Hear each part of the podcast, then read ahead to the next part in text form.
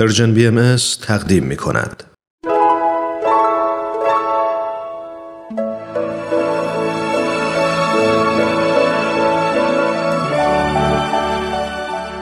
صد پرسش صد پاسخ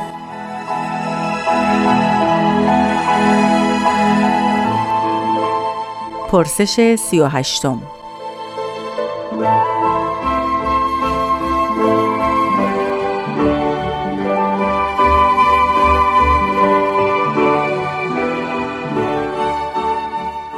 نظم اداری باهایی چیست؟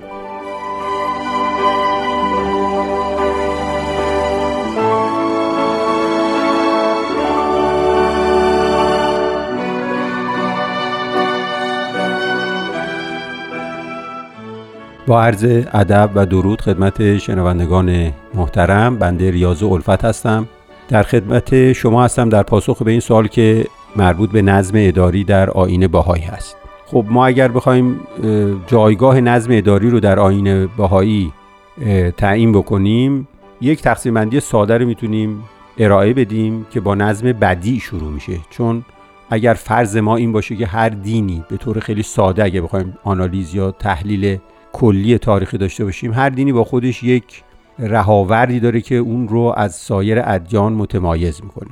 مثلا شما اگر مقایسه بکنید با ظهور حضرت موسی و تدوین تورات. شما می‌بینید قوانین بسیاری برای اداره قوم یهود در متن تورات پیش بینی شده. شاید بیش از 610 قانون رهاورد تنظیم و تدوین تورات است. البته بعد از اون هم باز به صورت تلمود یا تفسیر این قوانین کتاب های قطور دیگری هم تدوین شده. ولی اگر بخوایم نزدیک به اصالت دین یهود باشیم شاخصه در حقیقت دیانت یهود رو می‌تونیم ظهور قوانین بدونیم.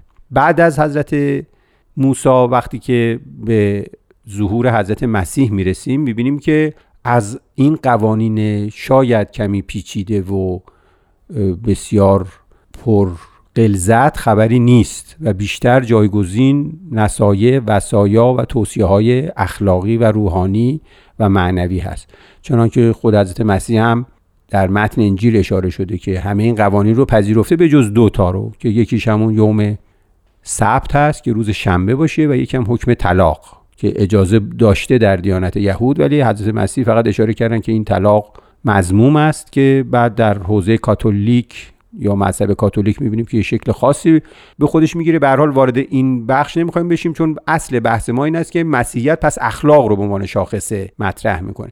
این که میگیم شاخصه یعنی خیلی پررنگه نه اینکه اخلاق در تورات نبوده یا فرض قانون در انجیل نبوده. چرا؟ همون که عرض کردم گاهی اشاره به بعضی از قوانین هم شده در انجیل ولی شاخصه وقتی که میگیم یعنی مطالب حول و حوش یک مطلب عظیمی هست. می‌رسیم به ظهور دیانت اسلام.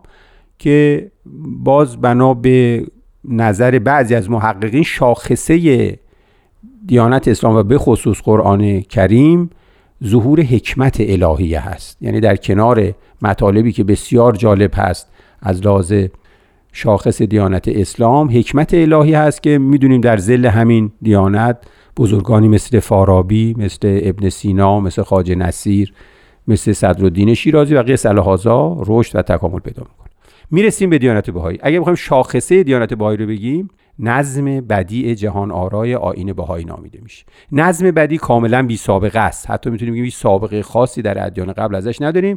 تقسیم بندی که عرض کردم به این شکل مطرح میشه. نظم بدی به دو قسمت احکام و مبادی تقسیم میشه. خود مبادی به مبادی اداری و مبادی روحانی تقسیم میشه. اون مبادی اداری رو میگیم نظم اداری. پس نظم اداری یک حوزه ای از تأسیس مؤسساتی است که برای اداره جامعه جهانی بشری مورد توجه قرار می‌گیره و به عنوان یک مؤسسه به صلاح متکی به مشارکت افکار عموم اعضای جامعه می‌تونه نقش خودش رو در تربیت و رشد و بالندگی یک جامعه به ظهور برسونه. بنابراین نظم اداری بخشی از نظم بدی هست به عنوان شاخصه آین بهایی که از طریق بنیاد نهادن بعضی از مؤسسات که بعضیاش اختصاص به جامعه بهایی داره بعضیش هم به طور عام هست این وظیفه ارتباط و ایجاد رشد و بالندگی رو در جامعه انسانی به عهده می‌گیره و شاخصه نظم اداری هم باز اتکا مثل همه تعالیم دیانت بهایی اتکا به ارزش ها و فضائل انسانی داره.